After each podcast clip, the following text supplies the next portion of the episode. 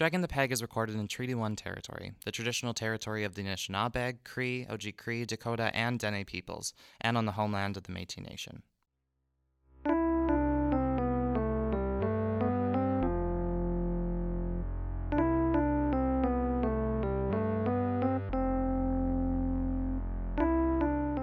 person in our community. A lot of the look up to her, and now it's only appropriate that she's running for Empress of this here land. Coming up on July 11th, you'll all have the opportunity to vote on the appropriateness of her candidacy for Empress 11. For now, she is a current reigning Miss Happenings, your current reigning, Her Most Imperial and Sovereign Highness. Imperial Crown Princess 10 of Winnipeg and all of Manitoba, the one and only my sister, Vita Lamore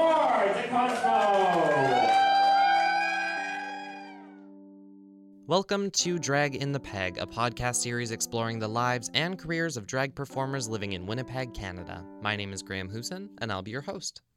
We're now on episode 5, and our deep dive into the Winnipeg drag scene can't be complete without a more historical context. Drag in our city has reached back all the way to the 70s and was home to not one but five gay bars. It was a different era with different rules, and now's the time to hear some stories from the past to inform our future. This next guest has been performing in drag for 20 years and is mother to one of the largest drag families in the entire city. She's an absolute legend, and I'm so proud to welcome the mother of the Lamore Coven and my drag grandmother, Vita Lamore de Cosmo. My name's Vita Lamore de Cosmo. I am Empress 11 and 18 of Winnipeg and all of Manitoba. I've been doing drag for almost 20 years now. Yeah. Wow, so you've been in the circuit for a, quite a while. Yes. I started doing drag with Brianna Burlesque. We started on the same day. So she's the same age as me. 20, 19, 20 years ago. Cool. So you were telling me that um, the drag scene when you started was quite a bit different than it is now. Yes. Um, it wasn't very open back then. Like there was a certain look that you everybody was like glam, like big hair, gowns. Pageants, like if you entered a pageant, like you had to be really popular and girls used to like do dirty, dirty things, like cut seams of dresses, pour vodka and makeup, break heels. And we didn't really get me and Brianna when we first started doing drag, we didn't get a lot of support from the older queens. Like they were very like we don't want you. Mm-hmm. So we kind of had to like rely on each other to get through those dark days. A lot of those drag queens are now retired, thank God. Wow. oh my god. yeah, it was it was really bad. And if you didn't follow like the the image back then, like you wouldn't get booked for shows either. Mm-hmm. Like you had to have like like jewelry and like gowns and yeah, you had to play by the rules. That is cutthroat. It was really bad. And it wasn't very welcoming. Like I remember there was one drag queen in particular. I was Miss Happenings at the time and she was Miss Geo's. And I remember going downstairs at her bar and she's like, Oh, you belong upstairs. And we got literally into a fist fight Whoa. Yeah, it In was- full drag? in full drag. oh my god. Yeah, it was really bad. It was really, really bad. And that was one of the reasons why I got involved with the court system is because I wanted to like change that. I didn't want it to be so dark. I wanted queens to come like and be able to like, you know, explore their art and not feel like they weren't welcome. Why, I suppose, if if the drag scene was so was so volatile back then, what inspired you to keep on going? I like back then I had like am I allowed to swear on this? Oh, totally. Okay. Yeah. I had like I don't give a fuck kind of attitude. And I was like, you know what, if you're gonna challenge me, I'm just gonna prove you wrong. Mm-hmm. And like I got volatile back. And I think for me that was fun back then. And like, you know, pissing off the older ladies. And like it was fun. Like you got your little fan system. Like when we used to do shows, like they were packed and people would come for you and like whatever. So that made it better. But yeah. Compared to the drag scene nowadays, would you say it was more kind of prominent than it is now? Or no, less? no, it wasn't. Uh, People didn't really go to drag shows back then. Mm-hmm. No, because like, would you want to go and pay five dollars to see twenty drag queens do a ballad in a sequin gown? And I don't think so. So then most of the, like the lip syncs and, you know what? If the the amount of talent we have now was that back then, there would have been like a riot. Seriously. Really? So there's Yeah. a lot of gatekeeping. Yeah, it was it was really really really bad. A lot of like judgment and like no support. So then, how did you and Brianna get inspired to first get into drag? I think just from each other. Like me and Brianna are both indigenous, and Anita Stallion won Empress two at the time, and I was Miss Happenings. Brianna was Miss Purdy's. Late Jackie Doucette was Miss Club 200, and Charlotte Tanze, who is also not with us anymore, was um, Entertainer of the Year. And we were the first Aboriginal girls that ruled this city, and that would never happen in the drag community. Like it was very like white privileged. Jeez. So I think that was one of the things that really inspired me. Huh. So, kind of Winnipeg's more, I suppose, classical drag community then was pretty homogenous. Yes, it was. It was bad. It was vicious. Huh. When did you start noticing, I guess, then a change kind of in the scene? Um, when, um, when a lot of the girls started retiring, and like when me and Brianna got more involved into the scene, and then people like Lita Tequila showed up, and like Sharon, and it was like new, it was fresh. Aurora Celeste, um, Ivana Lamore, and they like brought fresh ideas. And Lita was kind of like the one that was like kind of outside the box. Like she was doing like stuff with blood and like guts, and I think she kind of opened the door for that.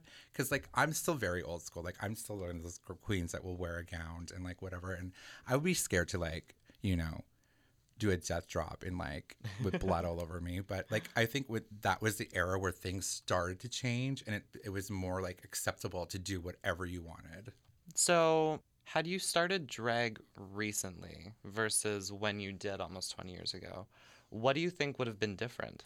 I think like the whole like experience, like now like whoever's performing, like they have like that sense of like belonging and like family and community where me and Brandon didn't get that. And also like now there's social media. Like we didn't have when I started doing drag, there was no internet. so we didn't have like any like tutorials to learn from. Like we basically like had to learn from each other. So I think that would probably be a good thing. Wow. And like there's like the workshops that's going on and like me and Pharaoh teaching the drag class at Prairie Theater Exchange, which is starting again January 20th. Yeah. How did you learn all of like the because drag seems to be a pretty complicated and multifaceted yeah. sort of thing. So how did you learn all of the different components? Well, I don't think it, it I'm still learning all the different components because like drag is so big now and there's so different like different aspects to it. And like for me being older in like my one like genre, like I'm still picking up things. And like I never started wearing hip pads until about five years ago, right? And we didn't really wear nails back then either. So it was kind of like we just learned from each other. So then having drag having done drag for so long, what do you wish people knew about drag? That what do you mean? I don't know. I'm not really sure. I suppose Like, are you talking about, there's, like- a Like what we went through or like Yeah, yeah. Yeah, what what do you know that other queens don't? I think uh, this is probably going to be really, really mean. Um, I think one of the things that I enjoy about being one of the older queens is that people take it for granted of like our history, like the gay history, the drag history. I find like not all the new girls are performers, sorry, or drag performances don't really know where drag has come from and like what like when I started doing drag, like we were still fighting the fight. Like we were at the front lines. Like it was still like really homophobic. Like our transgendered sisters never ever really talked to the drag queens. So it was kind of like we were still marching and fighting. And like I feel like it's so mainstream now that it's mm-hmm. more accepting and it's more like open. I think that's probably one of the things. So you talked about kind of having that don't give a fuck attitude. Yeah. It was just because I was one of those like um sassy little queer boys that I thought my I was larger than life. and nobody can tell me what to do. And you and honestly, like there and I tell the story all the time and I'm gonna say her name. Redacted for privacy. We went to Regina. It was probably one of my first balls, coronation, sorry. And I was kind of like a misfit. And she was like, if you're not wearing a gown, blah, blah, blah, like don't even blah, blah, blah. And I literally like put on a little tube top and like little hot pants and hooker boots. And I marched into that ballroom. And I was like, lady, what are you going to do? I love Redacted again. But like, yeah, like I just didn't care. So that was kind of your motivation, I guess, in the face of the drag queens inside the community who wanted to get you out of it. Yeah, like it wasn't like we didn't get support. I remember actually this one incident. and it still makes my blood boil. Brianna had gone out to do a show that I wasn't part of, and I was gonna go and support the show. So I got there after she did, and she was in the bathroom getting her makeup done by somebody who did not like her. Uh-huh. And I remember walking into that bathroom and like seeing what was going on, and I was like, "Are you kidding me? Like this person is like sabotaging you, like hardcore. Like it was, it just wasn't a nice, a nice thing. Oh no. Yeah, it was bad. I'm not going to say that person's name. what did she did? Did she wash it off, or did she go out we on fixed stage? it. We fixed that. Oh, awesome. so then, what was kind of your motivation to keep going in the face of? I think my because I took a, like a little step back in like I think it was 2006. Mm-hmm. I took a step back from drag. I was going some personal things in life, and I needed to like focus on myself. And I didn't really think that I was ever going to return to drag until I met Miss Lita Tequila, and it was like her. It was so fresh and it was so new, and she was pushing boundaries. It's like I got re-inspired, and drag was changing. It wasn't so one note, and I I really got my inspiration from that. And I'll always give Lita credit for bringing Vita Lamore back on stage. And that was back in 2000. 2000 I started I quit I, I sorry I didn't quit I took a step back in 2006 and I came back maybe about 2009 10ish Going back to kind of like the homophobia and queerphobia that existed back in the early 2000s and 90s. Tell me a little bit more about that. yeah it was still like like you know like there's shows like RuPaul, Drag Race and like Will and Grace like where they show more of gay characters and like it's more mainstream. Like back then it wasn't right? Like we didn't have social media. We didn't have the internet. I think there was no um, dating apps. There was cruise line but like we still like dealt with homophobia i remember like being in drag outside miss purdy's and like we would get, and it was right beside the winnipeg hotel and it was it was just brutal you just had to like get a thick skin and like fight back i guess What do would you say was your worst experience in drag? um If you can There's been several. I think the worst experience was in drag was when I was telling you about how I was Miss Happenings and the Miss Geos because Happening Social Club and Geos were in the same building. Happenings was upstairs, Geos was downstairs, and like, like we would go back and forth and do each other's shows. And it was just like her and I not clicking, and like her and I still don't. Like she doesn't do drag anymore, but she's still in like out, and she she comes out all the time, but we still don't speak. And I think moments like that where it has to get violent, I mm-hmm. think that was probably one of my worst experiences. Jeez. Were there mm. any other kind of like really bad memories of drag? yes. if if you if you're comfortable sharing. I went through a lot. I, I went through a lot, but Brianna would have a more like different outlook on like the bad because she went through a lot more than I did because I didn't care. But there was moments where I went to a coronation in Winnipeg back in the day when I was Miss Little No One, and uh-huh. I was stopped by two empresses and said that I wasn't welcome. Like it was it was bad. I think that was another moment because I just didn't fit the fold But you were walking the walk. while I was walking the walk. Yes, but like when you have like people like that at that stature, and there was nobody there to say you can't do that. Like you can't not let her in. Like that we didn't have anybody who had her back. That's not true. We did have one person, but like she wasn't always there. And, like there was no no one to say no that you can't do that. So how big was the drag scene roughly? I think at that time there was probably about maybe about 25 drag queens and it was uh, sorry and i keep saying it was me and brianna. Trixie malibu had started doing drag like six months before us. Trixie malibu is djj jackson. And then vivian devine came after us and then tyra boinks came after us. So we were kind of like in the same group. I think it's because like we had a group of us that went through the struggle together. I think that was probably like what got me through it because then I didn't really care if my drag went somewhere. Like it wasn't my end all be all, right? Like I wasn't inspired to be a drag queen for 20 years. Like honestly, like it was supposed to be once. so I think with the group that we had, we just kind of like challenged each other and inspired each other and Oh, we were talking about homophobia. Oh yeah, we were. Oh right. um, That yeah. easy subject. even like drag like i remember there was a time where like we couldn't get like partners because nobody wanted to date a drag queen because it was like a like almost like a, a disease if like you mm-hmm. dated a drag queen i was like oh my god that's so gross like even stuff like that with our mm-hmm. own community You don't see that anymore, I don't think. Since it was only supposed to be kind of a one night thing and now you've been doing it for 20 years, would you say that's kind of like an integral part of your identity? Yeah. I mean, I'm Vita is a very big part of who I am. Like I I go by Vita. I don't even know what my real name is. um yeah, she like I've softened up throughout the years. Like I'm more open and I'm more like I'm more inspired. But like, yeah.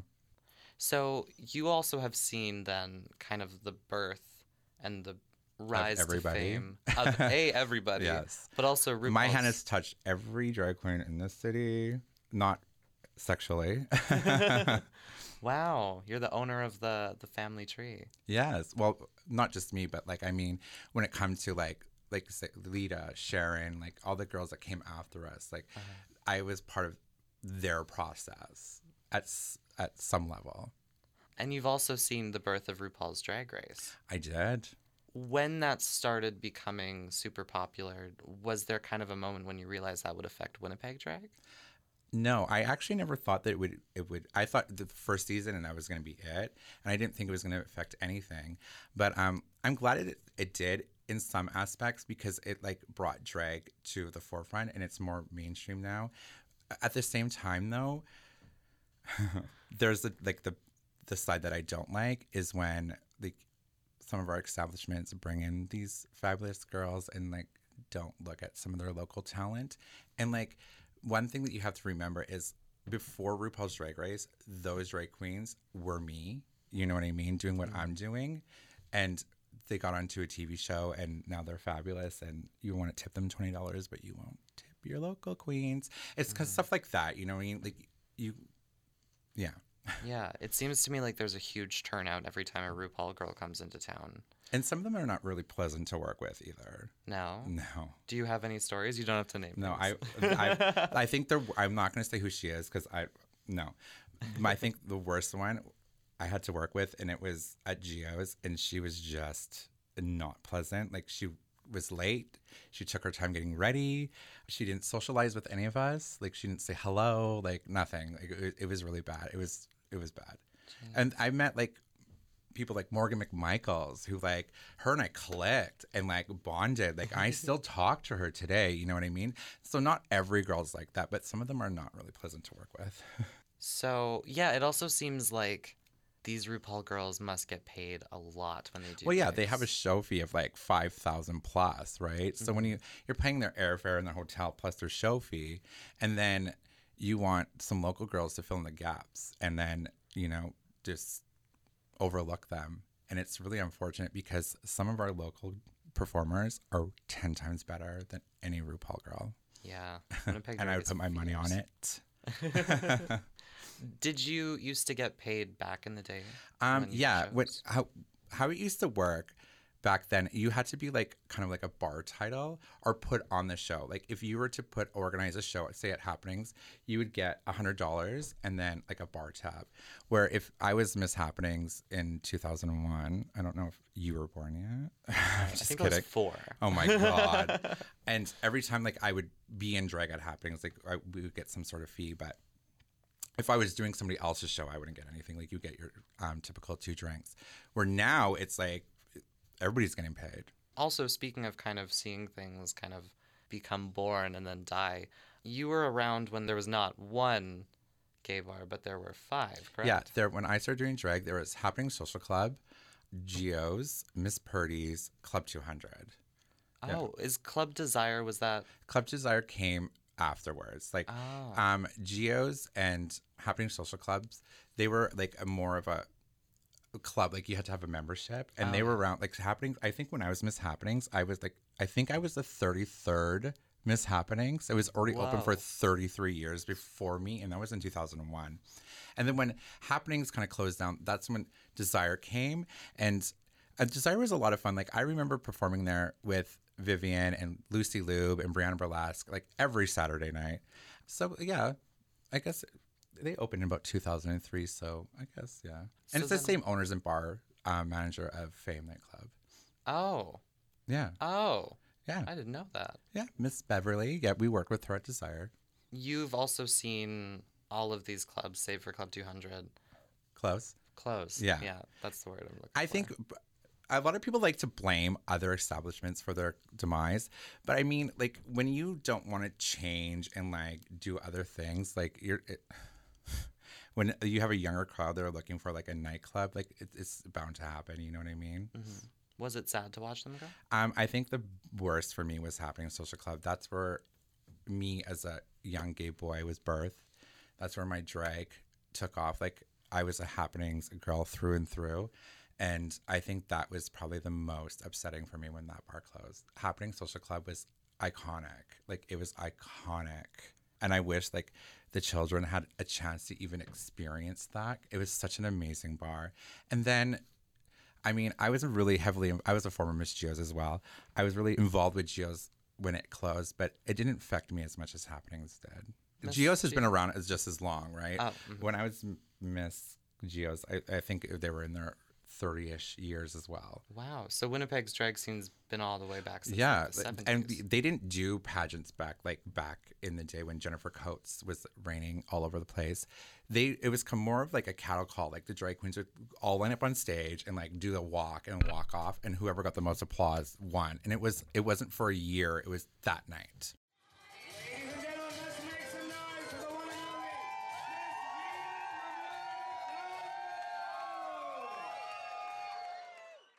All right, so let's move over to Prairie Theater Exchange. Yeah. So you are one of the two. Yeah, it's me and. Pheromones.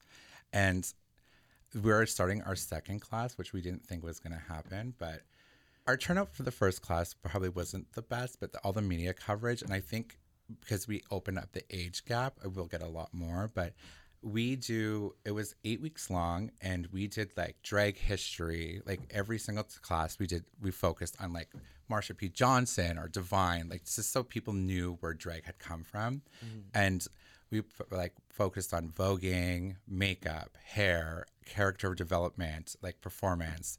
And we like to say in the drag world that you go through like this awkward, not so nice phase when you're new, mm-hmm. where our lovely children from there didn't go through that ugly phase. Like they went through the class and came out exceptionally polished. They did. Yes. And the majority of your students are women, or Yeah. were women for the first year.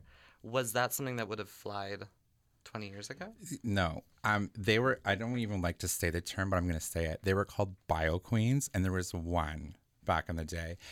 I feel like drag is open to so many different things, and I hate the word bio queen. Mm. Like I hate it. Why do you hate it so much? It's kind of like derogatory, like because you don't have a penis, you're a bio queen. Like mm-hmm. it's not fair. So then now watching, uh, because I think it's been almost a year since the first iteration of your class ended. Watching these queens perform, how does that feel? I'm so proud. Like they're so amazing, and I love how they're taking the drag scene and just running with it and like working it. Like I get shivers every single time I see each and every single one of them perform. Like they're amazing, and that's part of like the inspiration. Like me being an older queen, like you have like I get so much inspiration from these young girls, and like I have to give some spotlight to Star David. Like mm-hmm. so good. Like it's stuff like that just kind of brings me life. Why is it so important for queens to know the history of drag? because you kind of want to know where you come from. Like, if you're gonna do drag and like be extra and have that little sassy attitude that new queens like to have that I don't like, you better know where drag comes from and like what Stonewall is and like. You know, we used to have to, well, not we, I wasn't from that era, but wear paper bags or like what police riots used to do. Like, we weren't to, like drag queens weren't allowed to even wear women's clothing. And like if police showed up at the bar like they would dump your face in mop buckets. Like it was horrible. And if you don't know that part of drag then i'm like don't buck me. It's really important to know the history. The history. And now, 20 years later, after you've begun, you are kind of a legend. Not kind of a legend. You are certainly a legend. I don't call myself a legend just so you know that I will call you a legend. Then. Thank you. So that's on me. Um, is it because i'm old no, no. It's because like every second queen has your last name. Well, yeah. Well, in the drag world, we have like children, Mm-hmm. and I think in the ball scene, and especially RuPaul's Drag Race, it's become more of a house name. And like for me, it wasn't a house name. It was like I saw a cute little gay boy put on drag for Pride or Halloween, and I can see the potential, and I would want to like focus my attention on that, and I really like nurtured that and like brought out their character, and that's why I consider them my drag children. But I like this year was the first year, and it was with Prairie Theater Exchange that I actually have a house like name, and it's Lamore Coven, where it was mm-hmm. just like, I had drag children that carried my last name. So, what's the kind of like? You said that you focus your attention and kind of help them, I suppose, enhance. Yeah, like with hair, with makeup, costuming, like just being like I like to call it perfected. Mm-hmm. And also now, twenty years ago, you said kind of like the the staple of drag queens was like gowns and wigs and high glamour. And nowadays, it seems like that's kind of in the minority. Well, yeah, because there's so many different elements of drag. Like people are doing different things. Mm-hmm. Where I feel it's important for people like me to still be around that will be wearing jewelry and like the big jewelry and the gowns and stuff like that. Like, and like there is a market for it. Like when I perform at Club 200, I think that's probably where I get my most like fans from because a lot of the clientele at Club 200 who do are at the shows are like from my era, where they like a drag queen holding a microphone and like doing a ballad or whatever, and like people still crave that, and it's still important. Definitely. Not every single drag queen should do it though, but I mean, at one point you should try work a ballad. Totally. Which is why Star is so cool. Oh my god, I She combines the freaky with yeah, the, and it's and it's more performance piece, and I love that. Like, there's a story there. uh-huh. like oh my god. And like a lot of people i remember when star came out because they came out with um, ruby and like shanita and peppermint like my my drag class kids. And a lot of people thought that they were in my drag class as well. And you know like it's unfortunate she should have. She's kind of lumped in with it anyway. but like look at her. she didn't go to the drag class and she's amazing. Yeah.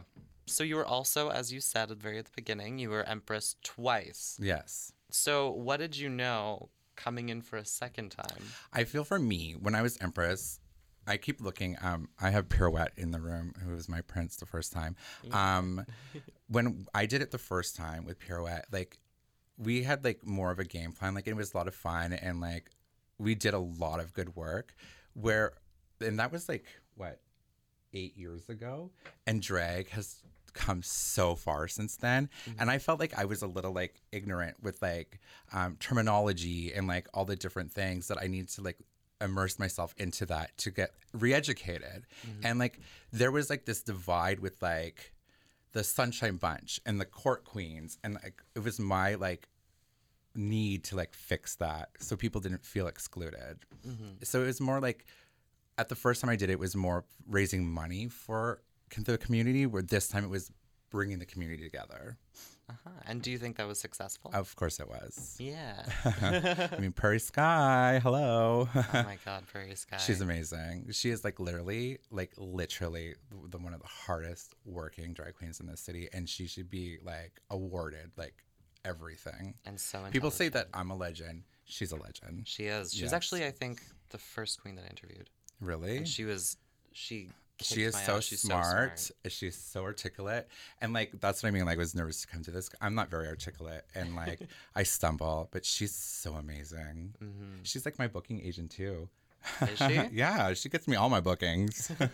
So that's all the questions that I had. What I want to know is what do you think people should know about Vita or about the drag scene or about what was happening back in the 90s? that it was like, I feel like I don't like to glamorize it, like what me and Brianna and the rest of us that went through, because it was, I mean, I like to focus more on the positive and like how drag is now, mm-hmm. and like I don't feel like. I know a lot of the some of the girls find it's like competition and stuff like that, but I feel like that I'm I'm relevant still, even though I'm old and I'm one of those glamour girls. You are kind of one of the only remaining consistently performing queens, I would say, that have kind of existed for almost decades. How does that feel to be one of kind of the last? Well, I mean, there. Along with I you know I, it's something that I don't really think about. Like when we have like little heart to hearts and stuff, and people remind me that I'm old, I think that's where it's kind of nostalgic for me. And I look back, I'm like, wow, it has been such a long time because I still feel like I'm young and like I'm still like current with all like the new performers and like I try to be friendly and make friends with everybody and like I so I never ever really look back and like yeah fuck I'm old like I'm old Not so is Brianna and Tyra So then, looking back, is there anything that you miss back from those days? um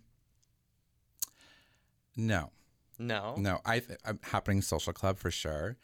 DJ Christine, who is probably one of the m- most influential people in Vita's life. She was a former DJ at Happening. She also has passed away. Um, it- that those moments that I miss, but not not growing up in that time. I don't miss it at all. Tell me about getting into drag for the very first time. Oh my god. so I wasn't even my idea. Like me and Dart became friends like before we started doing drag. And I think it was might have been his idea that we were gonna do drag for Pride that year and I was like not having it. So I remember we were going to like the local Le Chateau and we bought ourselves some discount fucking ugly dresses. and I don't even know where we got wigs from. I don't remember. And we went to Shoe Warehouse and bought shoes. And we never thought about the makeup, but drag back then wasn't focused on it wasn't the image. It was more focused on the talent because there wasn't social media back then. No one knew, who knew how to do makeup. And um so it was more about the talent. And we never thought about the makeup and we wore mom's Maybelline. Like I remember, I don't even think I wore foundation that time. I, I think I wore like a blush and some eyeshadow and like these really tragic eyelashes. And I, I don't even remember if Brianna even put on makeup. But we went out that Pride and we thought we were the cat's meow and. And it was supposed to be that one night, and then Brianna got booked for a show, and I was like, "Well, she can't do it alone." But like, I'm I'm grateful for that. You know what I mean? It was it was really tragic. There I there are pictures somewhere of me and Brianna's first night, and it's not pretty. Oh God, I'd love to see Oh my those. You'll find them. They're they're around. Does your family know that you do drag? Yes, my family is very supportive. Actually, I I never told my family right away that I was doing drag. I I think I might have been Tyra when she was Miss Happenings, and it was like a, a superhero theme float, and I was um, Wonder Woman, and we did the Pride, and like the media covered so much. I like I don't feel like there's a lot of media coverage for Pride anymore. Like you get like a little section in the newspaper, but it was like headlines. And I remember going to visit my grandma once, and she was like drinking her coffee, and she's like, "I was watching that gay Pride parade," and she's like, "I knew that was you." And it was then I told everybody I was doing drag because my grandma's like CNN. but yeah, my family's really supportive. Actually, from like the era that it coming out, I came out in like '93, and like even then in high school, like uh, it was so bad. But I got so much family support that it just overtook the bad. But high school was really tough for you. yes and no. I, there was another individual who came out the same time as I did. I think he went through way worse of a time than I did. I was friends with everybody and like I went to like football parties and like I hung out with like I guess the cool kids. Mm-hmm. So I wasn't picked on as much as he- he was. But it was it was really bad. Like getting pushed into lockers and like being called faggot every other day, and a queer and a sissy like yeah. And I feel like a lot of even people from my generation kind of take for granted a little bit how much open, more open. You know what? And I'm really grateful though that you guys, like the newer generation, the millennials, I guess, didn't have to go through that because it like it was pretty tough. Uh, There, it was really, really, it was bad. How much longer was it after you started doing drag that your grandma saw you on CNN? Maybe about three years. Oh. Yeah. Is there anything else that you would specifically like to talk about? Support your local queens. um, no, just like I hope that drag keeps flourishing and like people keep pushing the boundaries and like think of creative things to do and let us old ladies wear our gowns and don't judge us. Well, thank you so much for sitting Thank down you for me. having me. It was a lot of fun. Thank you so much to Vita for sitting down with me. Next up on Drag in the Peg, you're getting three guests for the price of one. Young though they may be, they've been tearing up the drag scene with their avant garde, next level drag, and monthly showcases for up and coming performers. Let's hear a clip from their interview. we want to provide a safe space for people to start drag because I mean, uh, like I my first performance, I like knew Cake already, and when she was Empress, I asked her to perform at the in town show, and like not everybody wants to or is able to do that because like it's pretty intimidating to go up in a show where there's a bunch of established queens who have been doing drag for like you know eight years because there's this kind of weird gap where there aren't tons of queens around who have been doing drag for like three to four years So- essentially yeah essentially in the past and i'm sure like you've probably talked about this on the show at this point but there's essentially now there's this renaissance that's happening. But there was a period for about like probably like five or so years where there were barely any new queens and now we have like this huge influx of new queens we're just trying to provide a space for that and also make a space that prioritizes accessibility and all that kind of stuff. Yeah, so. accessibility, inclusivity, uh, support, respect for artists, uh, compensation. Don't forget to follow Drag in the Peg on Facebook, Twitter, and Instagram for photos, extra content, and news on upcoming drag shows in our city. And of course, I'm forever indebted to Claire Boning of Veneer for the spectacular intro and outro music, and to Red River College for letting me use your audio equipment. And a huge thank you to Christopher Schofield for letting me use audio from a couple videos that he shot of Vita performing several years ago, posted on his YouTube channel Winnipeg Drag. Go check out the channel for more videos of local queens tearing it up. Until next episode, remember to always tip your local drag queens.